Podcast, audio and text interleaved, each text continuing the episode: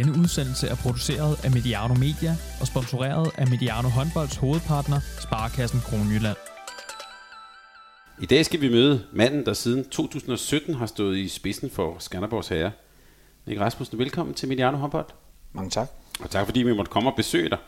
Vi skal høre lidt om, om Skanderborg, om Skanderborg håndbold, om sæsonen, holdet og ligaen. Og forhåbentlig måske også blive lidt klogere på, hvem ham træneren Nick Rasmussen egentlig er. Men Nick, jeg kunne starte med at spørge, er Skanderborg håndbold egentlig en del af toppen i dansk håndbold nu? Nej, det synes jeg ikke. Øh, hvis man skal være en del af toppen, så mener jeg, at man skal være i top 4 i flere år i træk. Men øh, vi er da i hvert fald kommet tættere på at være en fast bestanddel af, af, af slutspillet, i og med at vi har kvalificeret os to år i træk. Og øh, det håber vi også, vi kan gøre i sæsonen 2021. Men, hvad er det, der, øh, hvad er det, men, der? men vi, vi må også erkende, når man kigger på resultaterne og, og stillingen i de to forgangne år, så er det jo ikke sådan, at øh, vi, er, vi er tættere på, øh, på at få point med over i slutspillet, end vi er på ikke at komme med i slutspillet. Så mm, vi ligger der sådan og svæver der i midten, har vi gjort hidtil, og det prøver vi at se, om vi kan fastholde os. Fordi vi har ikke så mange så udskiftninger på vores hold, så det vil sige, at øh, vi har der nogle få og meget spændende i øvrigt også, men, men, men vi kører sådan videre med en fast stamme på tredje sæson i træk. Og, og hvad hvad er det, der er sket sådan med, måske med selvforståelsen? Jeg gætter på, tidligere hen, der har det jo været, at vi skal overleve, og vi skal, vi skal videre. Nu øh, taler I om det på den anden måde nu i klubben? Jeg oplever måske, at, at, at omgivelserne lige bliver hurtigt forventet. Det er jo egentlig dejligt på en eller anden måde. Det betyder, at man præsterer på et eller andet niveau. Øh, så stiger forventningerne også. Jeg oplever ikke sådan, at folk taler om, at nu skal vi se, om vi kan undgå den sidste plads, eller, øh, eller prøve at se, om vi kan være dygtige og få point med over i, øh, i det der nedrykningsslutspil. At der er nok i højere grad en selvforståelse af, at, at, at, Skanderborg de skal være en del af slutspillet. Og øh, ja, det er jo et eller andet sted er det dejligt, fordi det indikerer jo, at, øh, at klubben og holdet har præsteret øh, fint i, i de forgangne sæsoner. Men nu, nu nævnte jeg, at du kom til klubben i 2017, så du har jo, jeg ved ikke, om vi skal her på, på podcasten her give dig helt skyld, men du har i hvert fald været med til måske at rykke lidt på, hvor Skanderborg ser sig selv. Hvad er det, du har gjort? Jamen, jeg synes, at, at det første år, vi havde der, der var vi sådan rimelig uheldige forstået på den måde, at vi fik nogle øh, meget store skader på et par nøglepersoner. Øh, både Morten Ballinger og Kasper Jerming på det, på det tidspunkt. Det betyder, at vi, vi havde en forfærdelig start på sæsonen. Jeg tror, efter ni kampe, øh, der havde vi to point og havde tabt syv kampe i træk der for anden runde af. Og så kom der sådan et lille gennembrud der, da vi slog øh, Aalborg ud og, og BSH, eller BSV hed det på daværende tidspunkt hjemme. Øh, og så fik vi sådan reddet øh, den der sæson i land og, og, og klarede øh, frisag. Skiftede vi en del ud, og øh, der den sportslige ledelse, øh, eller sportschefen på daværende tidspunkt, han øh, forbød med at, at sammensætte en, en, en trup, hvor at der kom nogle øh, ældre spillere, som, som stadigvæk havde passionen og, og et stort engagement, engagement for at præstere. Øh, og kom nogle unge løver også op, som var trætte af at sidde på bænken, og øh, nogen, som havde spillet lidt første division. I den cocktail, øh, det, det, har været, det har været en meget rigtig god drink, han har sagt, fordi at, øh, vi, har, vi har i hvert fald øh, løftet de sportslige resultater i de forgangne sæsoner, og jeg synes egentlig også, at, at øh, jeg synes egentlig, vi spiller rimelig pæn håndbold og svært i håndbold, så jeg synes ikke, øh, jeg synes, når man kan gøre det to sæsoner i træk, så er det trods alt ikke tilfældigt. Og hvad du har gjort, og hvad du er for en træner, det vil jeg godt lige vende tilbage til. Men lad os lige starte med det, øh, med det helt konkrete her. Øh, vi sidder jo og taler her kort før sæsonstart. Efter en lang, lang, lang periode med alt det her corona-lockdown og sådan noget. Hvordan har den sådan periode været for dig? Du er jo en mand, der lever med håndbold, der har gjort det næsten hele dit liv. Hvordan var det at skulle undvære håndbolden? Nej, jeg synes, det var meget, meget specielt. Der, da det blev lukket ned, der havde vi jo lige kvalificeret os til, til, til slutspillet et par runder før. Øh, og der havde vi jo sådan set stadigvæk en chance for at komme op og få fat i den fjerde plads der. Fordi vi var to point efter. Og så var der 14 dage til, vi skulle spille Final Four. Og vi skulle møde TCH, altså Tvis Holstebro. Og dem har vi lige slået. Og det var, et, det var faktisk det eneste hold i de her to sæsoner, som vi har knoklet med at kunne slå. Øh, og vi har fået øh, gevaldige øretæver. Og øh, et par uger inden, der lykkedes det. Og øh, det fornemmer man sådan i truppen, at øh, det gav en enorm tro på, at ud til det fra en forstævne ude i Herning, at, at øh, vi kunne komme i finalen for anden år i træk. øh, fordi at... øh, det var virkelig vores underhånd. Øh, jeg siger ikke, at, at vi har gjort det, men det kan man, man kan godt mærke sådan, når man går med en gruppe mennesker nu, hvor stor energien er, og troen er på en eller anden måde. At det er sådan svært at sætte ord på, men, men grinene kommer lidt nemmere, og, og øh, ja, det bliver bare lidt nemmere nogle gange, og der, der oplevede jeg egentlig, at øh, det gav en forstærket tro på, hvordan vi kunne klare os i det fejl forår, og også efterfølgende slutspil, men sådan for mig, mig selv der, så kunne jeg mærke, at jeg begyndte at arbejde lidt der i starten, og forberede mig lidt, og så gik der små 10 dage, så fandt jeg ud af, at det var helt håbløst. Og så synes jeg egentlig, at øh, jamen, så fik jeg, det var en stor mavepumper. Jeg, blev, jeg var også sendt hjem fra mit civile job, og ja, jeg synes, det var svært at få tiden til at gå med noget. Jeg burde egentlig, altså det blev sådan lige, øh, jeg fik lige sådan tre uger der, hvor jeg fik et ordentligt nyrehug, øh, hvor jeg var nødt til at genfinde mig selv, fordi man har gået og sat sig op til alle de ting, og, og det er udenfor i forhold til ens job og sådan noget. Det var sådan, det var, det var meget mærkeligt, synes jeg. Men så synes jeg, stille og roligt, så begynder man jo at, og kigge fremad, og, og kunne godt se, at den her turnering, den blev jo ikke afviklet i, i den forgangne sæson. Eller det var, ja, det var nærmest utænkeligt, ikke? Og øh, så begyndte man jo sådan, at så skulle vi jo forberede, hvad vi skulle i gang med at lave her i juli måned, fordi vi havde da en forventning om, at, at vi kom i gang, og øh, uanset hvad, øh, så var man nødt til at forberede sig. Man kunne ikke bare møde den 10. juli og så finde på en masse ting, så der skulle jo laves lidt øh, sådan hvor skulle vi eventuelt hen på træningslejr, hvordan skulle vi træne, og, og fordi at øh, man kunne godt se, at spillerne de havde været lang, væk, lang tid væk fra, fra halvtræning. De har jo haft mulighed for i allerhøjeste grad at, at træne fysisk på et niveau, som, som de nok aldrig nogensinde kommer til som håndboldspillere. Og det er vel en af de afledte effekter, der er sådan noget, som sådan en, krig, en krise her kan gøre, at, øh, der er nogle spillere, der som, som måske på de der 4-5 måneder har formået at udvikle en helt anderledes fysik, end, end de ellers vil. Og det kan jo også være, at det kan give noget inspiration til den enkelte i dagligdagen, i forhold til at finde ud af, hvordan de skal prioritere deres fysiske træning, også selvom der er kampprogrammet er lidt mere komprimeret i, i forbindelse med de næste sæsoner, går jeg ud fra, at jeg, Altså jeg kan, ikke sige, jeg kan ikke forudse, om den pandemi, hvor lang tid den fortsætter, men jeg, jeg har da en forventning om, at den stopper på et tidspunkt, og tingene bliver normaliseret. Men, men jeg tror egentlig, at det kan give noget inspiration til, til en fysisk træning for mange øh, udøvere. Men oplevede du faktisk, at spillerne, det synes jeg er interessant, at de øh, egentlig på egen hånd, med, jeg har sagt med egen motivation, uden du skulle stå og piste dem, at de tog det der ansvar selv og fik bygget noget på fysikken? Ja, altså vi har nogle af vores, spil, vores egne spillere i truppen der, som har profiteret enormt meget af det. Ja. Øh, altså det har jo ikke haft en enorm vægtforhøjelse med den samme fedtprocent i den her periode.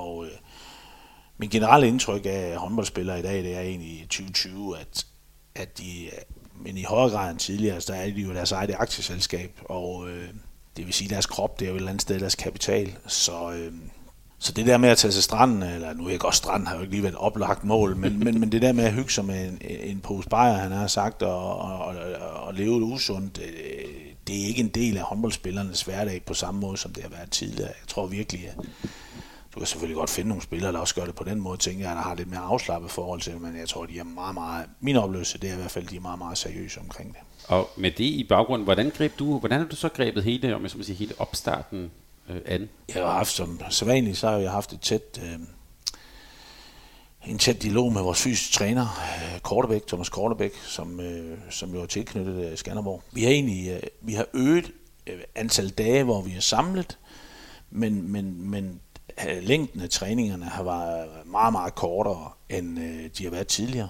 Og PT i dag er vi ikke oppe på at træne øh, på det niveau, som vi var, som vi under normale omstændigheder havde været. Øh, jeg vil så sige i den sammenhæng, det er ikke kun på grund af covid-19, men vi havde egentlig bestemt, at i forberedelserne til den her sæson, der skulle vi prøve at skabe en større progression i, i vores øh, halvtræning i forhold til, hvor lang tid vi trænede. Fordi vi oplevede sidste år, at eller ja, i 2019 jo, at, at, at der var mange, der, havde, der kom til at døje lidt med nogle akillescener og sådan noget. Ikke at det blev noget alvorligt, men der, det, der var lidt irritation, og det kom til at... Så vi havde egentlig bestemt, at vi bygge det langsomt op, så det her, det kom sådan... Øh, det gjorde det endnu nemmere at, at prøve at fastholde den der øh, dosering og længden af, af træningerne. Vi ligger i de første fire uger og har trænet fem kvarter i halv. Nu er vi oppe omkring halvanden time, og normalt så vil vi træne cirka syv kvarter. Øh, de fleste træninger på nær typisk den sidste øh, træning inden en, en kamp. Øh, det forventer jeg måske øh, ikke. Måske jeg tror her, at i løbet af de næste 14 dage, så begynder vi at være oppe i nærheden af, af de syv kvarterer der. Som træner, der har udfordringen været, at man skulle ikke forberede sig så meget. For jo, man skulle forberede sig så meget, men man var nødt til i højere grad at indskrænke sig og ligesom få fat i de ting, som man synes var meget, meget vigtige i forhold til at, at prøve at blive konkurrencedygtig op til en sæsonstart. Er du også en træner, der... Nu har du gået i hjemme, sagde du. Du gik også og skulle lige finde ud af, hvad du skulle bruge tiden på. Har du, er du så også en træner, der har kommet og fundet på 15 nye ting, I skal prøve, og så gælder det om at få og, og, og, og dosere det, eller, eller er det noget med at starte sådan øh, lidt mere fra scratch, når man starter forfra her? Jeg er ingen tvivl om, jeg har, jeg har set mange kampe, og øh, ikke kun i den danske liga, men også øh, set mange flere Champions League-kampe og europæiske kampe, end jeg vi ellers normalt vil have tid til at gøre, for at blive inspireret egentlig. Og øh, altså vores angrebsspil, der, der har vi, eller arbejder vi sådan egentlig nogenlunde med de ting, vi har arbejdet med de sidste par år. Øh, der er kommet nogle små nuancer på øh, hist og pist, men det er ikke sådan, at jeg har lagt et helt nyt program eller en spilhidé ned over, over gruppen. Øh, defensivt er vi, øh, jamen der er vi på jagt efter at få nogle flere varianter ind i vores øh, forsvar, og generelt få skabt et alternativt forsvar. Og øh, nu har jeg slået mig selv i hovedet her øh, rigtig mange gange, fordi at, øh, nu har jeg bestemt, at, at nu skal det være nu. Og det skal ikke kun, øh, det skal fylde noget i vores træninger, og det skal også fylde noget i vores kampe. Øh, jeg synes, det fylder noget i vores træninger, og det har også fyldt fornuftigt i vores kampe, men øh, det kan måske godt komme til at hen over sæsonen og komme til at fylde lidt mere. Og hvordan er det gået med, I har vel været ude og spille et par træningskampe, har jeg da kunne se på sociale medier. Hvordan er det gået?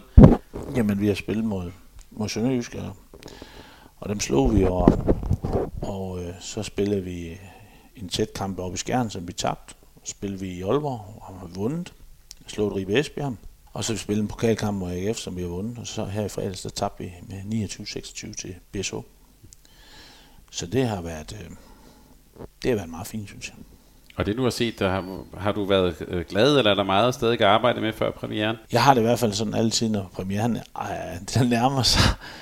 Og så tænker man, ej, jeg kunne godt lige bruge en uge til. Sådan har jeg det hver eneste år, men, men øh, jeg tænker, det har de andre trænere sikkert også, så, så på den konto står vi helt sikkert lige.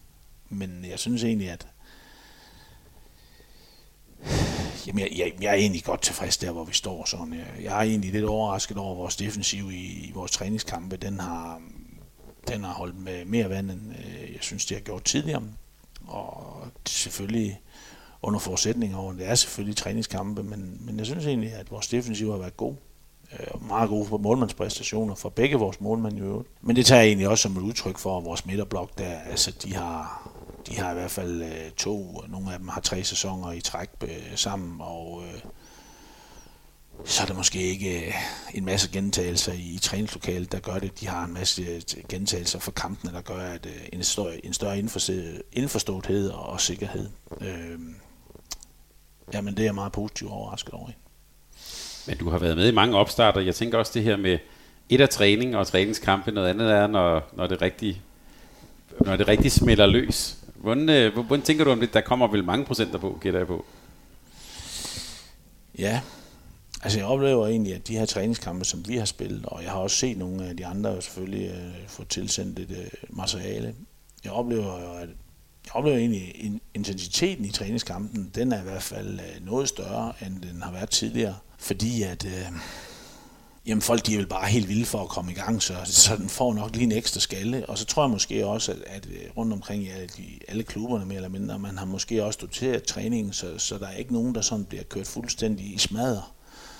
Og så oplever jeg også, at klubberne sådan generelt, øh, dem vi har mødt, øh, og inklusive os selv, man doserer øh, spilletiden rigtig meget i forhold til, der bliver skiftet meget mere ud på klokken, end der normalt vil gøre i træningskampe. Jeg er helt med på, at normalt i træningsopstart og så videre, der vil man jo typisk øh, prøve at få alle i spil og, og sådan fordele spilletiden, men jeg oplever sådan, det er lidt mere på klokken øh, i forhold til at, at ja, være påpasselig i forhold til spillernes helbred. Og det her med, at du oplever, at der er nogle spillere, der kommer tilbage i måske en, som har lagt nogle kilo på, og hvis vi så bare antager, at det gælder også for nogle af de andre klubber, hvad kommer det til at gøre for, for spillet og ligaen i år, tror du? Nå, men jeg tror, der er nogen, der selvfølgelig vil virkelig være dygtige, fordi at de, de, de, de har aldrig været så fedt, som de er i øjeblikket. Men mindre at klubberne, skråstrej spillerne, bliver så ivrige, når de skal i gang, at, øh, at det går helt i, øh, over det gale vanvid, så tror jeg egentlig, at øh, der, der vil komme et ret højt niveau på spillet. Øh, fordi at alle klubber og alle spillere har haft en mulighed for at forberede sig på en anderledes måde, og måske også øh, på mange måder rigtig god måde, fordi at man får alle skavankerne, de kommer væk. Og som træner, nu, nu sagde du, i forvejen havde en plan om at måske arbejde med noget mere progression. Er det, tror du, der er mange, der har den samme tanke? Og jeg tænker på også, hvordan opstarterne sådan kommer til at blive i de kommende sæsoner. Tror du, man kommer til at gøre, at gribe det an på en anden måde? Jeg er helt sikker på, at den opstart, som jeg har været en del af i år i Skanderborg håndbold, det vil være sådan en, jeg vil tage med mig videre, øh, om det er i Skanderborg eller andre steder. Jeg synes så også, at altså vi har, eller jeg er ret privilegeret, altså fordi at vi har kunnet træne med 20 spillere fra starten. Forstået på den måde, at i højere grad end tidligere i opstarten har vi benyttet af vores akademispillere.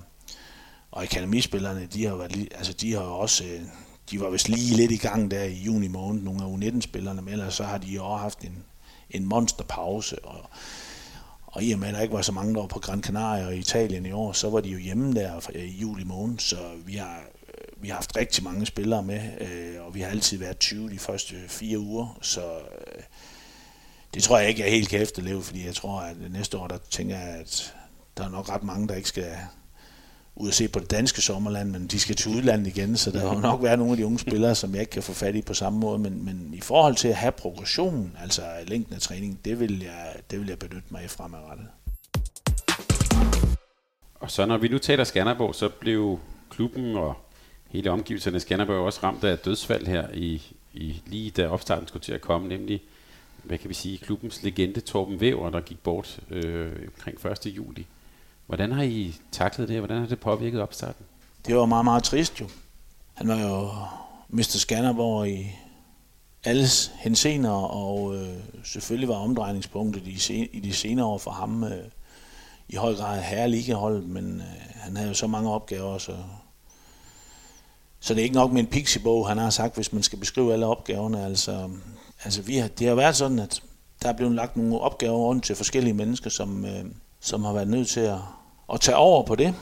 Og øh, jeg tror, at der vil gå en rum tid, inden man egentlig finder ud af, øh, hvor mange arbejdsopgaver man har haft, fordi at jeg tror, at i det løbet af næste års tid, så vil der nogle gange opstå nogle, komme nogle opgaver, hvor folk de vil kigge på hinanden og sige, hvad, hov, hvor kom den fra? Nå ja, okay, det var noget Torben, han, han tog sig af, og øh, altså, og det der er udfordring i, udover det og usædvanligt trist, at han er gået bort, så er det jo, han, det var ikke, han havde jo en manual, og den havde han jo oppe i hovedet. Så det er ikke sådan lige, vi kan gå ind og tage en bog ud af, en, ud af regionen og slå op, og så ellers køre 40 sider igennem og se, hvad der er af forskellige arbejdsopgaver. Det, det er noget, man langsomt finder ud af.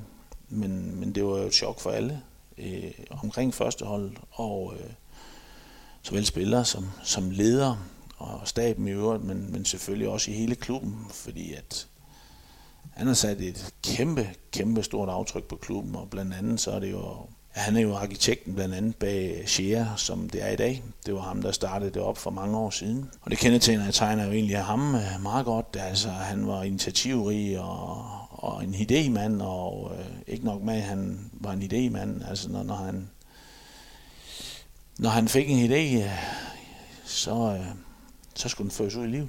Det er også det drive, han har forsøgt at overføre til os andre, at selvom øh, oddsene ikke altid var så gode i forhold til, at Skanderborg skulle præstere sportsligt, så havde han en inde tro på, at det kunne lade sig gøre. Og øh, det synes jeg da i hvert fald altid for mit eget vedkommende. Jeg synes, nu skal jeg være påpasselig med at sige for mange ting om ham, fordi jeg har dog kendt ham i tre år. Men øh, jeg synes i sådan en, en håndboldklub, øh, hvor at det er meget få mennesker, der tager sig af mange opgaver, så bliver det jo meget intenst, så man jo lærer, man lærer jo på et eller andet niveau at, at kende hinanden meget. Og øh, både for mit og jeg tror for Skanderborg håndbold, så øh, vedkommende, så øh, det er jo et øh, kæmpe savn. Men øh, mest af alt, så må man jo sige, at tænker, så går tankerne jo til han hustru Dorte og, og fem børn og, og, og et barnebarn, som hvor for, for dem må, må savnet jo være ja, jeg kan ikke beskrive med ord, hvor stort det må være. Øhm, jeg synes jo, døden det er jo ikke noget, man sådan normalt taler om. Det er jo sådan, i hvert fald ikke for mit vedkommende, det er jo sådan lidt tabubelagt. Jeg synes ikke, det er den række rækkefølge. Altså, normalt så skulle vi tage dem fra toppen af, det vil sige, når vi er gamle, og, øhm, og se, øh, se nogle mennesker være så ulykkelige over at miste deres far. Og, øh, og øh, man, øh, ja, det er, for mig er det i hvert fald stadigvæk uvirkeligt. det er, det er, det er gået op for mig, at han ikke er her mere. Øhm, ja, det er et eller andet sted uvirkeligt. Det er det, det synes jeg. Altså, vi har lige haft en fantastisk afslutningsfest ude ved ham, øh, hvor vi prøvede at samle stumperne. Han er altså ikke stumperne, men sådan ligesom, i og med, at vi ikke har været samlet. Og øh, ja, ude i hans have der, det, det var også symbol på, øh, hvordan han arbejdede. Altså, så foregik, så skulle vi bare hjem til ham, og så var der, så var der grill. Og jeg tænker, Dorte, hun har nok fået det at vide i sidste øjeblik, men øh, hele familien stod på pinden for os. Jeg Torben, han fyrte en fantastisk tale af til, til spillerne og, og staben generelt. Heldigvis er det, udover det meget tragiske selvfølgelig, så, så er det da i hvert fald en af de ting, at når jeg spejder op mod himlen, så tænker jeg på blandt andet den tale, men øh, der er selvfølgelig også mange andre minder. Men øh, det, som vi sådan måske har gjort internt i truppen i forhold til det, det er jo, at, at vi ved, at han holder øje med os. Og var der noget, han ikke ville, så var det, at tingene de skulle gå i stå. Øh, så vi har bare, på godt dansk eller jysk, om man vil, så har vi bare taget os sammen og øh, arbejde benhårdt for den grønne trøje. Ellers så skal han nok få fat i os på et eller andet niveau. øh, ja, det, så det er egentlig den måde, og så, så opgaven er, nu har man jo lige præsenteret et, et nyt sportsligt udvalg, og øh, med, med Carsten, som kommer fra bestyrelsen, og Preben, som har været en del af det sportslige udvalg sammen med, med Torben i mange år, og så har man jo så fundet Morten Kirk, øh, mange år i anfører i Skanderborg, øh, ind og, og hjælpe til sammen med Mikkel Fuchs, som er, er akademichef. Og øh, det siger jo bare lidt om, hvor stor betydning han har, at der skal fire mand til at løse en mands opgave. øh, men det bliver et stort savn. Jeg synes egentlig, at også, vi har mødt meget stor respekt øh, for de modstandere, vi har mødt i træningskampene, og sådan, de har gerne vil øh, lave det minut stillhed og, og så videre, og øh, det har været rigtig pænt af dem. Og, men vi, sådan, det har vi også forklaret, altså vi har valgt at afstå for det minut stillhed. Fordi hvis vi i 5-6 træningskampe skulle øh, være en del af et minut stillhed for, for Torben, øh, det vil simpelthen, øh, det vil simpelthen blive for hårdt. Der er ingen tvivl om, når vi har første turneringskamp mod Aarhus den 2. september. På fælden, der bliver der jo et minut stillhed. Det har han om nogen fortjent. Men øh, jeg synes, at det er mest fornuftigt, at vi lader det blive ved den ene gang der, fordi øh, udover Aarhus er en knaldhård modstander og i første runde og lokalopgør, så er det sin sag at skal ind og spille håndbold, når man har stået med, med det sorte bind om, omkring øh, armen, og så skal jeg ind og præstere på elitesportsniveau bagefter.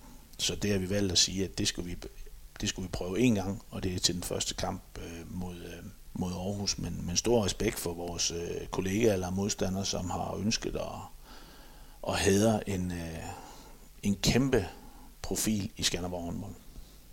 Har du haft en særlig opgave, som jeg tænker som træner? Du har jo formentlig haft, ud over nogle omgivelser, men gætter jeg på også nogle spillere, der faktisk var måske øh, rystet og kede af det. Og sådan. Har, har du haft en særlig opgave der? Vi har snakket kort om det med spillerne sådan, i en gruppe, og at det har egentlig været, hvis man sådan skal... Altså selve bisættelsen eller begravelsen, den var jo selvfølgelig i Slotskirken, hvor vi stod udenfor. Der var jo oceaner af mennesker. Men der, så det, der foregik bagefter, øh, gravøl, det foregik jo ja, helt naturligt i Morten Bøgerpallen. Og der synes jeg egentlig, at det blev en fantastisk eftermiddag, øh, hvis man kan snakke om, bruge det ord i den sammenhæng. Men der sad vi jo sammen hele holdet og staben, og der blev der jo, der blev der udvekslet øh, historier og minder omkring, øh, omkring Torbens person. Og det var jo, øh, det var jo med et smil på læben, fordi at, og måske en tårer i det ene øje, men øh, det var jo, det viste mig egentlig altså, hvilken stor betydning på et eller andet niveau han har, hvilket stort aftryk han har sat hos mange mennesker og også i en klub. På den måde har vi bearbejdet. Det er ikke sådan, vi har haft dem inde til ene samtaler, men jeg sådan, vi selvfølgelig, vi har egentlig snakket mest om de sjove og de gode historier med Torben. Det synes jeg egentlig, at øh, ja, det på en eller anden måde, det har givet en energi til at komme videre. Det synes jeg. Jeg har ikke sådan, ja, det er den måde, vi har gjort det på.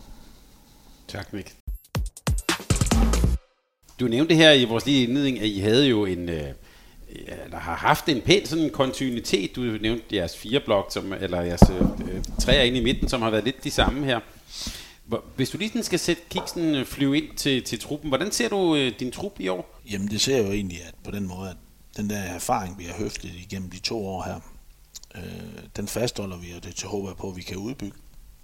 Og så får vi jo nogle unge løver ind. Øh, vi har jo fået 3 0 2 med i, øh, i truppen. Øh, Lasse Højgaard på venstre fløj, og Hakon på, øh, på øh, højre fløj, og så Thomas Arnoldsen i bagkæden, som jo allerede som 17-årig spillede en 4-5 kampe sidste sæson, men hvor vi prioriterede, at han skulle være en del af 0-2-årgangen, altså have sit sidste ungdomsår. Også fordi, at ikke kun for hans vedkommende, men også for de andres vedkommende, de skal jo gerne spille håndbold i mange år, så, så valgte han, at han skulle have det sidste, sidste ungdomsår. Øh, selvom øh, han indiskutabelt godt kunne have været en del af, af ligatruppen over en hel sæson sidste sæson. Så egentlig øh, den erfarenhed og robusthed, som jeg håber og tror på, at vi har på holdet, jeg håber, at de unge der, de kan med den, en fanden voldskæde og kan være med til at udvikle vores hold der. Og selvfølgelig de faglige kompetencer, som de hver især er besiddelse af. Hvad var spørgsmålet helt præcist? Øh, hvordan jeg... Ja, det var mere, altså jeg tænker på, hvordan du sådan, øh, øh, hvis du sådan kigger sådan bredt på truppen, hvad er det egentlig for en trup, du har? Der, der er gode unge folk øh, på vej ind, øh, der er også gode erfarne folk. Ja, som jo stadigvæk er unge for mange vedkommende, mm. med den alder, man har på som håndboldspiller i dag, eller den levealder. Jamen, jeg synes egentlig, altså, vi har, vi har snus fornuftige, øh, dygtige spillere, som, som, som kan kreere, altså kreatører, øh, bevare overblikket, øh, måske mest i Morten Balling. Mm. Vi har skytter i øh, Cornelis Krav og Mathias Bits. Øh, oplever egentlig, at øh, Christian Bonerfeldt, som man mest kender som som forsvarsspiller er også ved at udvikle sig i endnu højere grad øh, til et, et våben for os, øh, ikke kun i øh, defensivt og i hans anden fase spil, men også i det stationære spil. Så er en Markus Mørk, som typisk er en joker, men øh, altså har jo en ægfaktor, som gør, at han kan jo ud af ingenting kan han lave mål på sin, øh, altså på sin brud, og, altså fordi han simpelthen er så eksplosiv og han er heller ikke så vigtigt for ham, hvordan øh, spillet altid er sat op. Selvfølgelig er der nogle ting, vi arbejder med i forhold til ham, men, men, men jeg synes, der er en god... Øh, der er nogen, der kan åbne øh, ud bagfra. Der er nogen, der kan spille øh, lidt presspil, og ja, som jeg nævnte, Morten, han er jo, Morten Balling, der er jo... Ja, det er jo ham, der har det, det kølige hoved, og, og øh, ikke kun i forhold til sig selv, men også, øh, jeg synes egentlig, det der kendetegner, det er, at han kan også se det i et holdperspektiv. Jeg synes egentlig, vi har nogle fornuftige, gode fløje. Og så har vi et øh, godt målmandsbar. Jeg synes, at Stuf der på sin bedste dag, der kan han jo stå helt i top i ligaen, blandt de allerbedste. Jeg oplever Salah. Han er, han er langsom ved at, at udvikle et niveau, som, øh, hvor han virkelig kan gøre sig gældende i håndboldligaen. Og så synes jeg, at det sidste, vi det var egentlig på stregspillerposten, der, der, der har vi jo sådan meget to forskellige, altså en mere stationær i Kalstrup, en stor spiller, altså en sådan måske lidt mere klassisk, og AN, en, øh, en, en fuldstændig vild fyr, som, øh, som pisker rundt som besat, og er bare helt vild for at lave mål. Øh, og den der kvalitet, som øh, de hver sag har angrebsmæssigt, det gør, at vi, jeg oplever, at vi sådan kan variere, og også i forhold til, når vi hvem af dem der er på banen, så er der også nogle forskellige ting defensivt, som vi kan gøre der, så det synes jeg Og sidst men ikke mindst, så er der Mathias Med, som er, er sådan forsvars, forsvarskrumtappen, og ja, altså måske egentlig også garant for en, øh, en rigtig, rigtig god træningskultur i forhold til selv, øh, altså de lidt mere kedelige ting, altså som øh, løb og, og øh, styrketræning, eller jeg ved ikke om det er kedeligt, men øh, i hvert fald håndboldspillere, de er jo mest glade for at være inde i hallen, hvor der er en bold med. Så på den måde har vi et enormt mix, og så synes jeg egentlig også, at jeg oplever egentlig, at i år der, at det er, sådan et, det er jo en meget sådan et et hold af sådan meget flinke skolen i gåsøjne.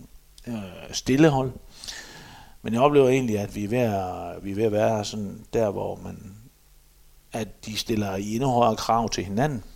Og det vil sige, at som holdkammerat, så kan man egentlig godt få lidt skæld ud af, af nogle af de andre. Altså skæld ud, man kan jo kalde det faglig rådgivning, eller faglig forventning. Altså, der kan godt blive råbt højt, hvis, man, øh, hvis der er nogen, der, hvis der bliver scoret, og, og forsvarende i en enkelt situation, og synes, at den skal målmanden have. Men det er jo egentlig ikke, fordi man er efter målmanden, det er bare fordi, at vi har en tro, og, og på, at, at målmanden i højere grad kan præstere.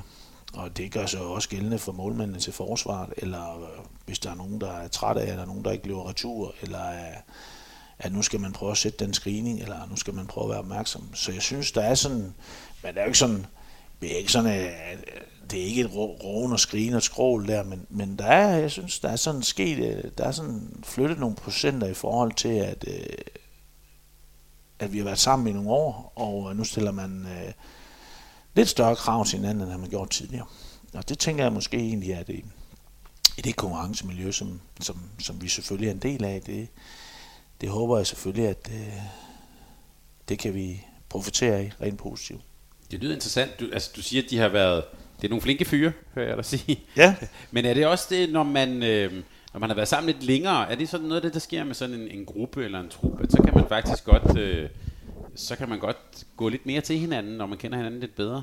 Det tror jeg i hvert fald er tilfældet her ved os. Ja. Det tror jeg egentlig, at... Øh, øh, det er sådan, hvis man kigger på deres personlighedsprofiler, så er det jo rigtig mange af spillerne, der vil gerne have, at vi alle sammen har det godt. Og øh, det synes jeg egentlig er...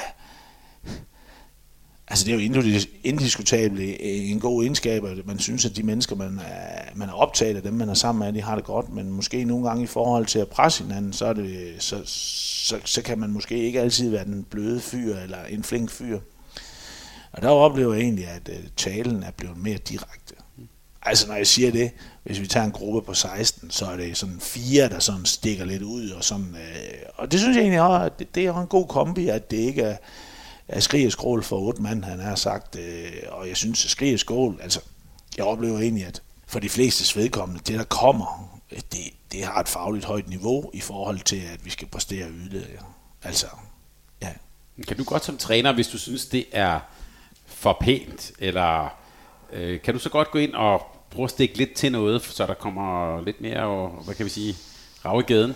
Jeg kan i hvert fald jeg kan dømme rigtig godt, jeg kan dømme rigtig dårligt, når vi spiller på to mål til træning, så kommer der typisk rav i gaden, men, øhm, øh, men jeg, jeg synes, der er nogle af de der fyre, som, eller øh, unge mennesker, som jeg, jeg har sådan haft en, en, en, eller har en fin dialog med om, hvordan øh, vi skal prøve at udvikle os som hold, og hvor, hvad man selv kan bidrage med i den sammenhæng. Og, og der synes jeg egentlig, at øh, men det er, jeg synes, det har taget tid, at øh, de er virkelig pæne på den gode måde, altså, men, men jeg oplever, at der kommer flere og flere initiativer fra dem i forhold til mig, i forhold til, hvad der er for nogle ting, de synes kunne være hensigtsmæssige i nogle forskellige situationer.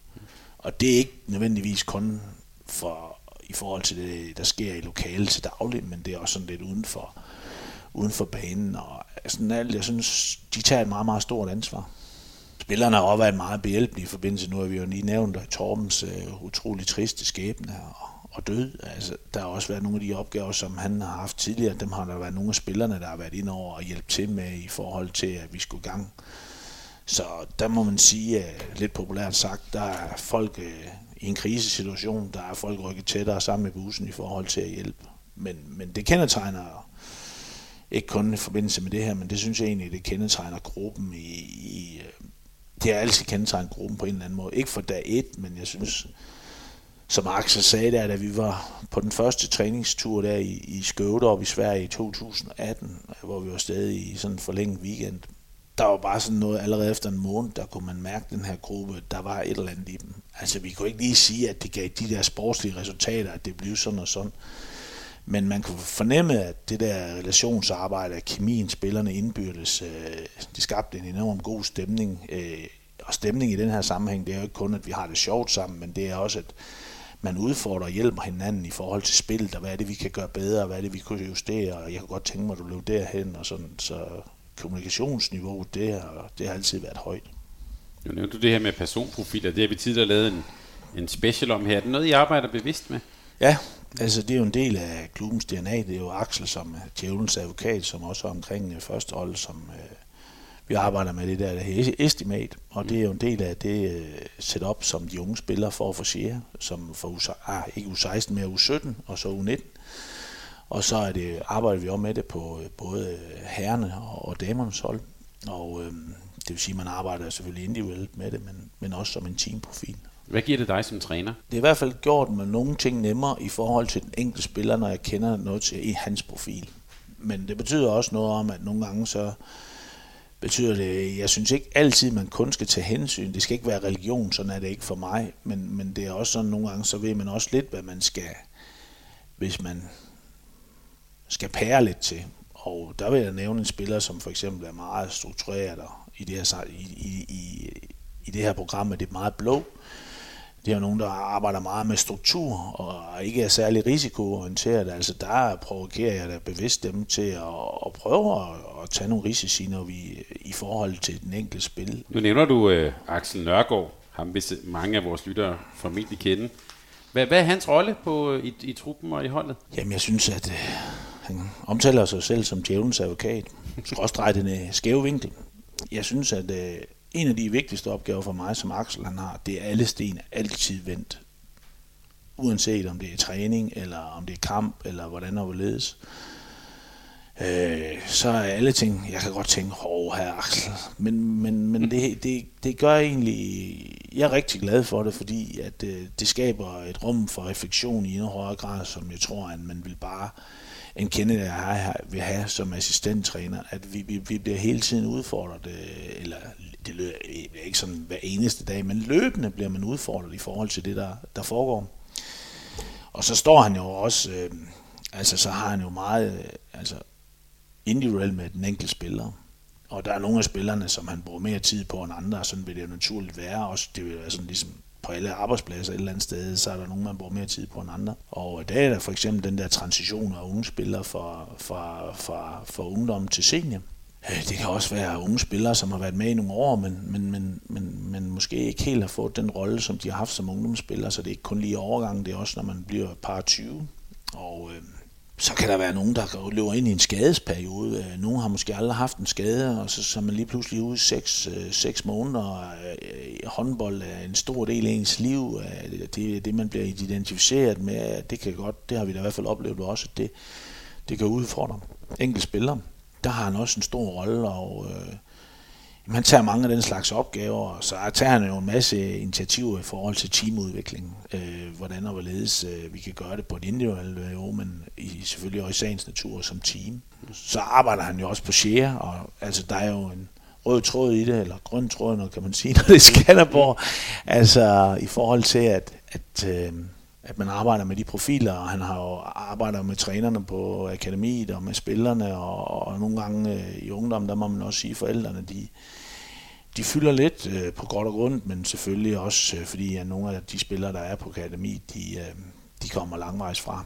Øh, og det vil sige, at man er flyttet hjemmefra. Øh, der er jo selvfølgelig også nogle af, dem, der er akademi, de kommer jo fra Skanderborg og Ry, men vælger så bare at være en del af det der øh, setup eller miljø på selve akademiet. Det du nævnte sådan, du selv transition, det er også, du, du nævnte også, at der var kommet øh, tre unge med i år.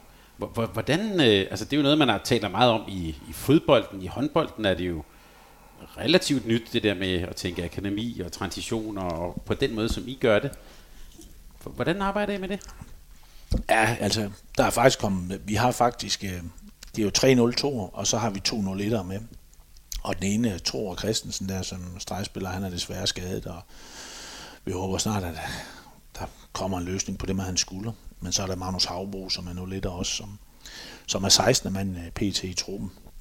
Så det er egentlig fem, fem spillere, men øh, Magnus der, han skal både han skal ligge og veksle mellem og, og spille U19 og være med os. Øh, det foregår der jo, det er sådan en noget logistikopgave.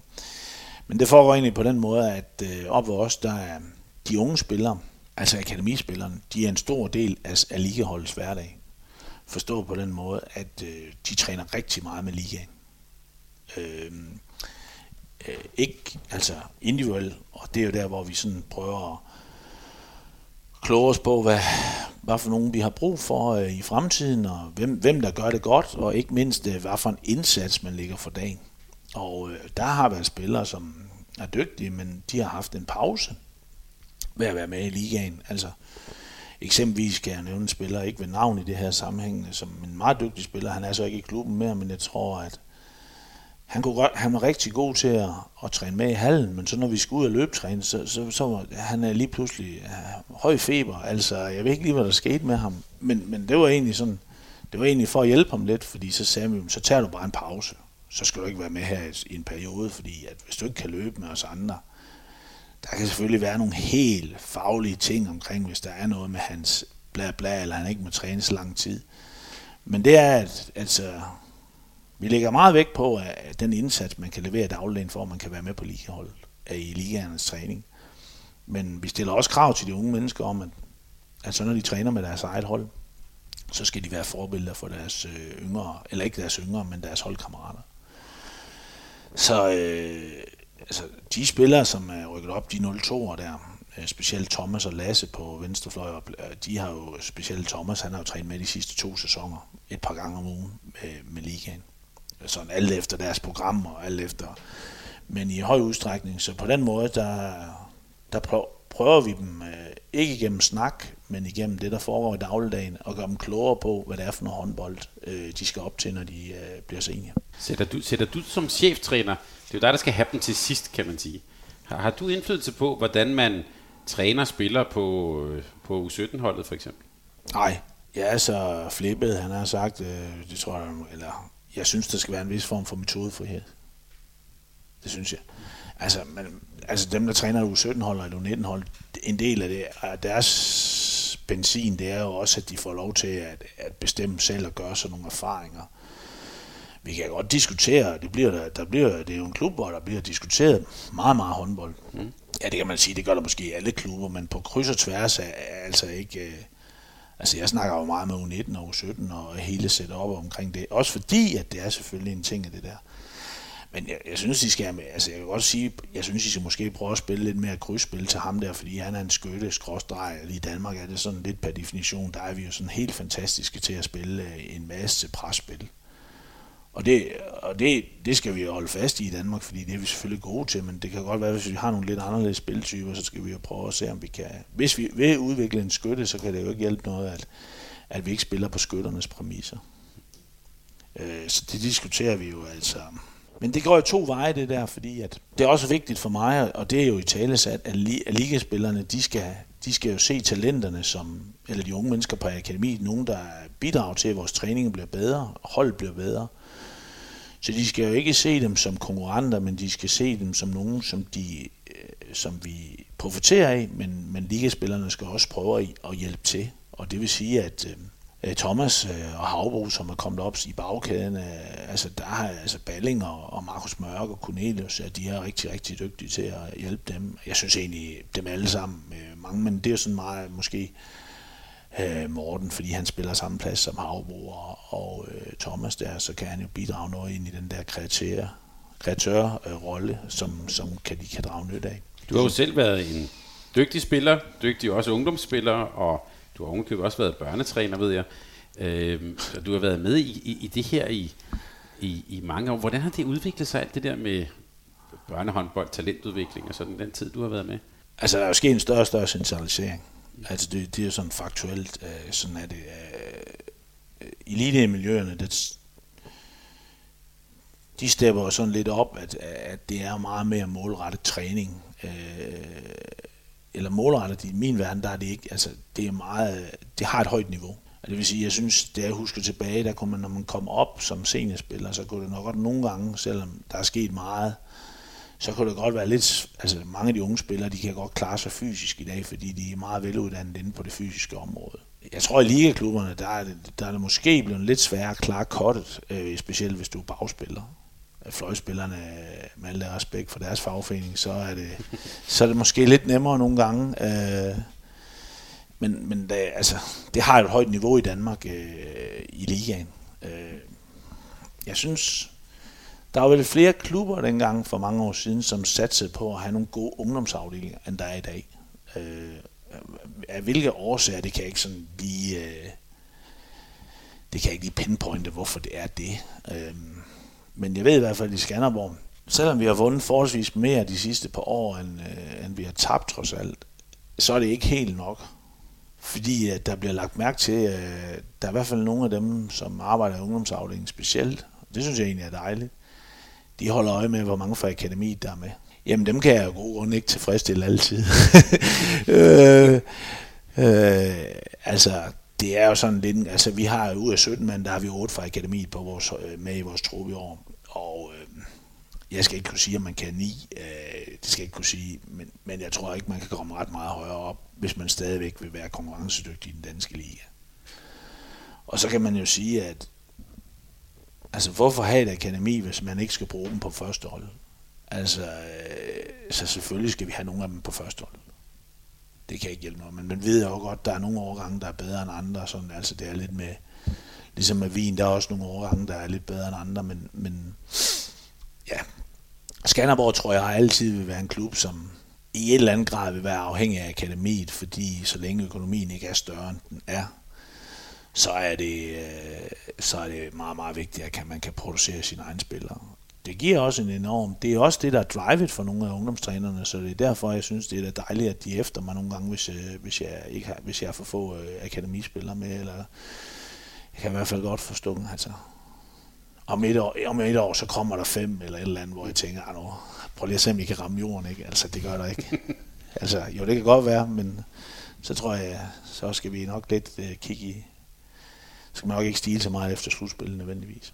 Og den har set et ungdomsophold de senere år, har nok godt hørt om den der 0-2-årgang. Som ja, jo, som, jeg. som jo, jo, jo er særlig. Men det, er da, det kan bare være en kommentar det her, Nick, men det er, jo, det er jo interessant. Det du fortæller om her var måske noget, som nogle diskussioner, som man havde på fodbolden for 10-15 år siden, som nu er på vej ind i håndbolden. Ikke? Og der er også nogle klubber, der går talentvejen, akademivejen, og nogen, der går en anden vej. Altså det Nordsjælland i fodbold kunne være et eksempel. Ikke? Men jeg synes, om vi skal snakke om noget, jeg synes op også, det er, der forsøger vi egentlig at kigge på spillernes langsigtede udvikling. Og for mig er at kigge på spillernes langsigtede, og, og så skabe resultater, det er ikke modsatrettet. Jeg synes, at ungdomsspillere, der de kan være godt udfordret nogle gange, det er, når de bliver senior, så kan det være svært at spille forsvar. Altså det er de sgu ikke, eller undskyld mig udtryk, det har de ikke brugt så meget tid på. Altså, der er der nogle af spillerne, hvor jeg siger, når de er med, så er deres vigtigste opgave egentlig at blive dygtig til at dække op i, på den her position eller den her position. Fordi hvis de skal udnytte de kvaliteter, de har i kontraspil eksempelvis, så er det jo gode grunde øh, vigtigt, at man kan dække op for at løbe kontoren op. Så ved jeg godt, at man kan komme styrten ind ude for bænken nogle gange og sådan noget, men, men jeg tænker, for nogle af spillerne med de kvaliteter, de har, så er det da sjovere at være med i begge ender. Så der er det egentlig ikke så meget, om de kan blive endnu bedre til at, at, at lave et knækskud eller sådan noget, fordi det, det, det skal de nok få udviklet hen ad vejen, måske først som 22 år som senior, det de er rigtig gode til som ungdomsspiller, men det er jo at blive dygtig til at dække op. Altså også fløjespillerne skal kunne håndtere og arbejde med stregspillerne og sådan nogle ting og på fløjeovergange, som jo også øh, i et eller andet omfyld, omfang fylder en del i, i seniorhåndbold. Der var lige en spiller, du nævnte, som jeg har skrevet på min seddel her, som jeg godt lige vil bede om at sætte lidt flere ord på. Morten Balling. Jeg tænker, da jeg skulle forberede mig her til, er han ligaens mest undervurderede spiller? Ej, jeg tror, han vil blive ked af, hvis du kalder ham undervurderet. ja, men så... Øh... det tror jeg alligevel er... Nej, men det, det måske. Måske. Altså, han er jo... Øh, ja, han er jo en eventyrlig spiller. Øh, faktisk meget kreativ. Øh, og øh, faktisk sidder der øh, der sidder virkelig et godt håndboldhoved på ham. Men han er en, en han er virkelig en god guttermand. Det er han. Altså, øh, han, øh, han er god til at, at holde, øh, når det, går, når det går lidt hit for sig, så selvom han også selv kan være hissig, så synes jeg, at han er god til at få ro på og skabe ro øh, på, på, i hvert fald på banen. Når han ser udenfor, så kan det godt nogle gange kippe lidt over for ham. Men med undervurderet, der mente jeg også, at han, hans betydning for hans hold i forhold til, hvor meget der, hvor meget der bliver talt om ham, og sådan noget, jeg, jeg går ud fra, at de andre hold nok ikke undervurderer ham, men, men øh, det er vel en, vi også i den kommende sæson skal lægge mærke til os, der sidder og ser på tv på skærmen. Han er jo sjov at kigge på, tænker jeg. Ja, jeg synes, han spiller, han er, spiller spændende håndbold. Øh, han er meget bevidst om, hvad han kan, synes jeg. Og, øh, ja, det vil sige, at han slår ikke større brød op, end han kan bage. Altså sådan, har en god fornemmelse for den der vekselvirkning øh, mellem at selv sætte sig i scene. Hvad er det for nogle dage, han selv kan sætte sig i scene, og hvad er det for nogle dage, hvor det er vigtigt, at han skal have, have de andre sat i scene. Altså, han, han, han fornemmer sådan, lidt populært sagt, øh, pulsen i en kamp altid. Øh, det er selvfølgelig kvæg, at han stod sig selv, siger jo 87, så han er jo trods alt 33, eller lige blevet det, at øh, ja, han er meget, meget dygtig, synes jeg. Og øh, ikke mindst, så kan jeg godt lide, at han øh, og er heller ikke bleg for at dele ud af guldkorn, også til dem, han måske konkurrerer om spilletid med. Øh, stor kvalitet, synes fik, jeg. Så fik vi alligevel sagt lidt pænt om ham her. Ja,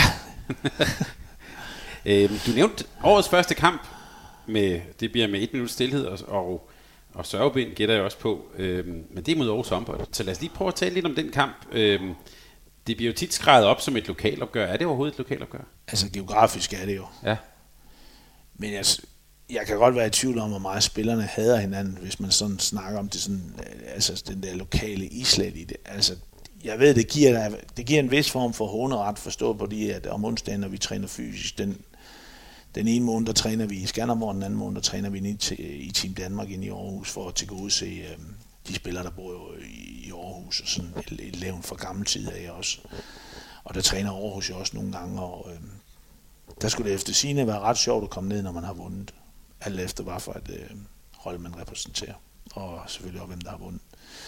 Så jeg tror, der er, øh, der er en lille en form for rivalisering øh, lokal øh, islet i det, men det er jo ikke sådan i tidernes morgen, at alle spillerne spiller for Skanderborg, de vokser op i Skanderborg, og alle dem, der spiller i Aarhus, de vokser op i Aarhus, så jeg tænker, der er måske nogle af de unge der, som kan have et, øh, både øhm, Katballe og Larsen og Larsen der, og, og vores unge der, som har mødtes som ungdomsspillere, så når de har måske sådan lidt mere end, end Christoffer Laursen har med Frederik Børn for den sags skyld. Mm. Og du er vokset op her, her i Fredericia. Der Ja. var også to håndboldklubber. Ja, Hvor- Hvordan var rivaliseringen dengang? ja det, det husker jeg som sjov, men også hård. Mm. Altså, ikke så meget om dem, der spiller for den anden klub. Men savner vi lidt det i dansk håndbold? Det er også det, jeg, jeg leder lidt til. Altså, øh, vi har, der er jo noget... Tvis Skjern har noget, som de, vil jeg sige til dem, også er gode til at tale lidt op. Savner vi lidt det i, i håndboldverdenen? Ja, jeg synes, at, at øh, den historie, som du nævner der med de to klubber, det giver da inspiration til andre klubber, fordi de har været rigtig dygtige til at bygge en historie omkring det lokale opgør i mange år. Og øh, den der rivalisering, øh, den er der jo selvfølgelig mellem de to klubber, også fordi de ligger helt oppe i toppen og kæmper om det ypperste nogle gange. Men jeg tror da også, det er et udtryk for, at, at de spiller med, øh, John og Carsten, øh, for, for at skabe en øh, enorm omtale af de opgaver. Det tror jeg at man skulle være dygtigere til i, i, i dansk håndbold i øvrigt, altså fordi jeg synes jo egentlig, der er mange lokaler, hvor man nævner det også mod eller Skanderborg mod Aarhus, der er Fredericia mod Kolding, der kan være Ribe Esbjerg mod Sønderjyske, så ja, der kan være, hvis, øh, ja nu ved jeg ikke, der er jo, der, så er det jo Gok og, og TMS, det ved jeg ikke rigtigt, og det kan man ikke snakke, men hvis nu med Nordsjælland havde været med, så havde det jo også været et brag at opgøre i det sjællandske, de mødtes der i hvert fald for et par år siden. Og det synes jeg da, at det skal klubberne selvfølgelig være bedre til, men jeg tror også medierne, eller man skal være dygtig til at henvende sig til medierne for at, være, om, for at høre, om de er med til at skabe nogle gode historier eller spændende historier omkring den rivalisering. Og nu øh, skal vi ikke give alle guldkornene til Erik Veje og Aarhus, men hvordan, hvordan forbereder, du, forbereder du dig til sådan en første kamp? Jamen, jeg synes, det er noget anderledes at møde Aarhus i år, end det har været de sidste åringer, fordi at, øh, altså, de har sådan ligesom revet hele bagkæden ud af holdet, altså i Læsø og Martinussen og, og Torben P. Så de spiller på en noget anderledes måde, synes jeg, end de har gjort hidtil, og øh, jeg synes faktisk, de spiller meget hurtigt, og øh, jeg synes faktisk, det ser meget spændende ud med nordmanden der på Wilhelm Aar der på, på venstre bak, og August Wider der, Mathias Larsen der, og så synes jeg, at Emil Jessen tænker, at han bliver kun bedre og bedre, så, men, så jeg synes egentlig, at de spiller sådan hurtigere, men måske også en anelse mere disciplineret, end de har gjort tidligere. Mm. Og øh, så oplever jeg egentlig, at øh, Lukas Jørgensen på stregen er blevet bedre og bedre indspil på deres hold. Han, jeg synes faktisk, han gjorde det meget, meget godt, da han kom fra GOG sidste år. Så øh, umiddelbart navnemæssigt ser de jo ikke så stærke ud, som de har været tidligere, men jeg tror måske, at, øh, at der er flere spillere, der kan byde ind, end der var tidligere. Det gør egentlig, at de kan være mindst lige så dygtige, som de har været tidligere. Men jeg tænker også bare, så jeg er med. Øh, Jamen, jeg ser, hvordan jeg forbereder. Jeg har set fire træningskampe med dem. ja, Det er altid med første runde, der er det jo lidt anderledes, fordi at man kan ikke bruge den database der, fordi at, øh, det er jo træningskampene, så jeg får da adgang til fire deres træningskampe, og, og øh, ja, forsøgt at afdække, hvordan de, de spiller, og, øh, ikke nødvendigvis øh, i forhold til tidligere. Det er jo noget, jeg kan se, det er meget anderledes, synes jeg. Øhm, ja, så, jamen, så forbereder vi os jo ud for de ting, som jeg har fundet frem til der. Men jeg tænker også, at den første kamp, det er jo, der er mange uvidsheder. Det er en af den, hvor de store klichéer om, at vi fokuserer på os selv og vores eget spil. Er det, gør man meget af det i starten? Det er meget en kombi, ikke kun om det er første runde eller ej. Jeg forsøger i hvert fald at øve mig i, øh, spillerne, de vil måske sige noget helt andet, ikke at fokusere så meget på modstanderne. Øh, jeg kan godt have en tendens til lidt for meget at fokusere på dem, synes jeg i hvert fald, sådan når jeg kigger og sådan reflekterer lidt over, hvad. Og i, men jeg synes, vi har fundet en god kombi der, at øh, altså, i endnu højere grad bruge tid på, hvad vi er gode til, og i forhold til de eventuelle svagheder, som de har nogle forskellige steder. Så jeg synes, det er sådan, Jamen det, jeg kan ikke sige 100% hvordan det er sådan, når jeg sidder derinde med computeren og gennemgår det, sådan, så hvad er det, der rammer lige hjertet den dag på et eller andet niveau. Men selvfølgelig har jeg, jeg har sådan en rimelig fast manual for, mange, for 80% af det, der skal foregå i, det, i de forberedelser, vi laver, men så svinger det lidt i forhold til, til hvor vi selv er, skråstrej, hvor modstanderne er. Du har været træner en del år. Hvordan har du udviklet dig som træner? Men hvis jeg skal prøve sådan at ramme det lidt, så tænker jeg, at øh, i højere grad så lader jeg mig realisere igennem andre. Det vil sige, at jeg bruger i endnu højere grad de ressourcer, der er omkring et hold, end jeg gjorde tidligere. Jeg tænkte, at i starten der, der tænkte jeg, der skal jeg klare det hele. Jeg skal bestille madpakker og øh, altså, øh, sådan lidt, altså, der synes jeg, men det handler også selvfølgelig om det setup, vi har i klubben. Altså, der er ret mange ressourcepersoner øh, omkring, øh, omkring holdet, så, så, så det er egentlig bare at benytte sig af dem.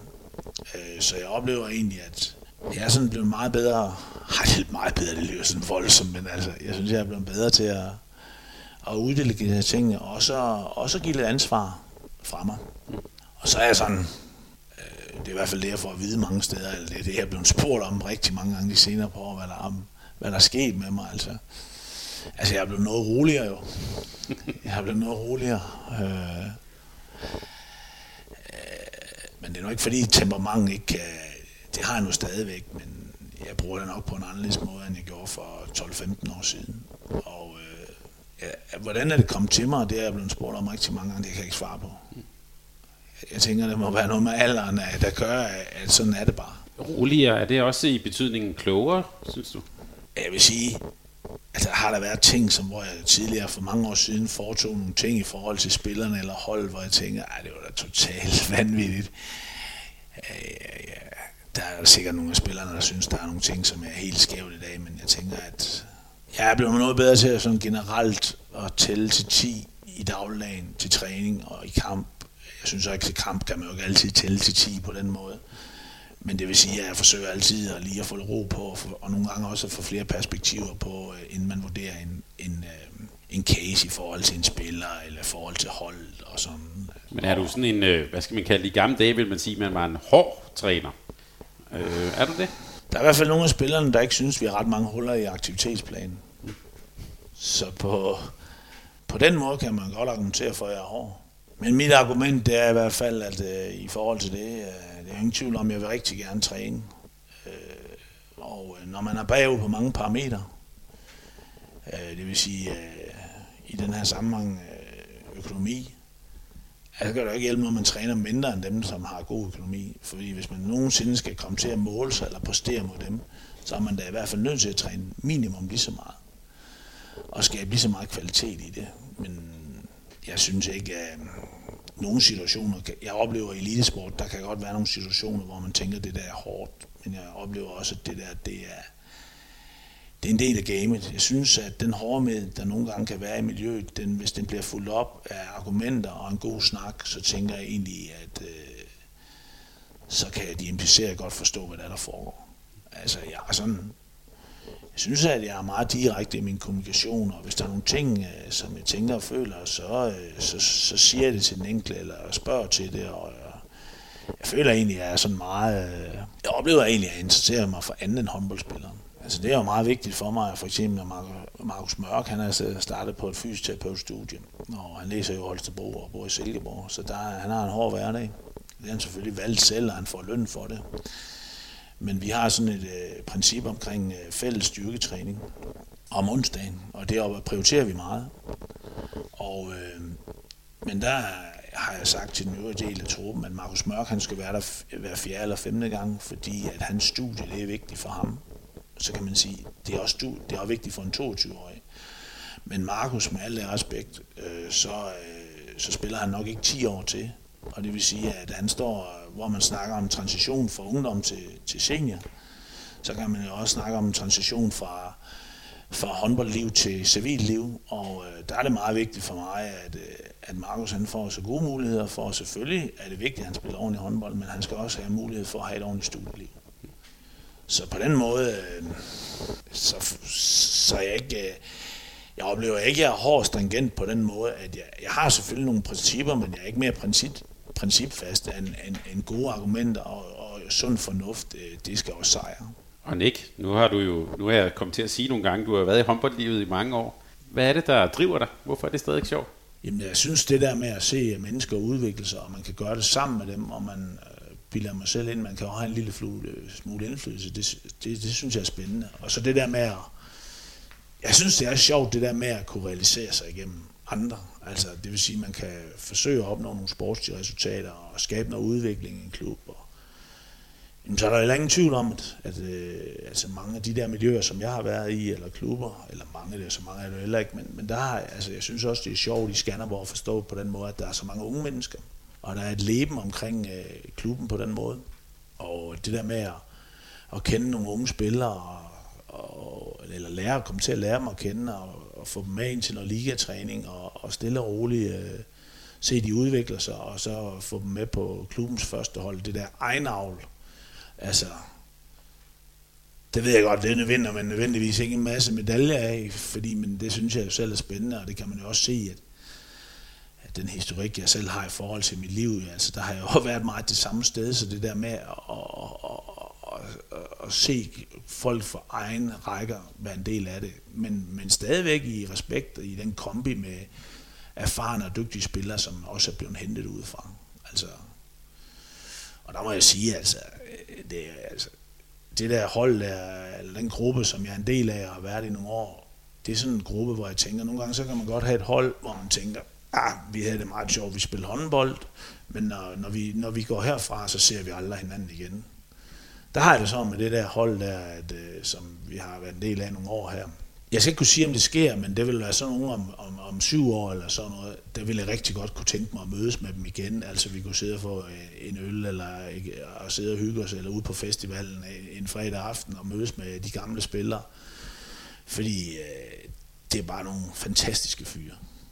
Det må jeg sige. Altså det, det kan jeg egentlig mærke, det er faktisk også en stor drivkraft, fordi at øh, de der 150 km, der skal tilbagelægges i, i en sådan temmelig øh, tidspresset hverdag, de kommer altså lidt nemmere, når man kommer op til Laversen, og Laversen siger, har du lige tænkt på det, ikke? og vi skal lige være opmærksom på det der, eller øh, der kommer en god historie for AN af Nikolaj Nielsen, og der bliver fyret lidt om omkring de andre, og nogen ryster lidt på hovedet af ham, og der, der er lidt lier, eller Corner, han kommer med en masse idéer om, hvordan vi nu kan gøre, fordi det har han lige, altså, det, det, det, er, det, er, jo, det er jo bare livsbekræftningen på en eller anden måde, og så, samtidig med, at, at de er, som jeg nævnte tidligere, så målrettet og, og seriøse, og øh, ja, jeg kunne, jeg har desværre ikke nævnt dem alle sammen, øh, men, men, men, men det er bare, det, det er virkelig sjovt, derfor tror jeg, det, det, det, det, det kan jeg virkelig, det giver mig energi. Nick, lad altså, os, øh, lad os stoppe her. Ja. Det, øh, du, det lykkedes dig at få sagt noget pænt om dem alle sammen, tror jeg. Ja. og jeg tror også, at vores lytter godt kan mærke, at øh, vi her har talt med en mand, der både glæder sig til en, øh, til en stor sæson, og som også holder af sine spillere. Det var en fornøjelse. Tak fordi vi måtte komme på besøg. Mange tak. Tak fordi du lyttede til en podcast af Mediano Håndbold. Hvis du kunne lide udsendelsen, så husk at abonnere på Mediano Håndbold, der hvor du hører podcasts. Så får du den seneste udsendelse serveret direkte til dig. Du må gerne fortælle dine venner om os, og husk at følge os på Facebook, Twitter og Instagram.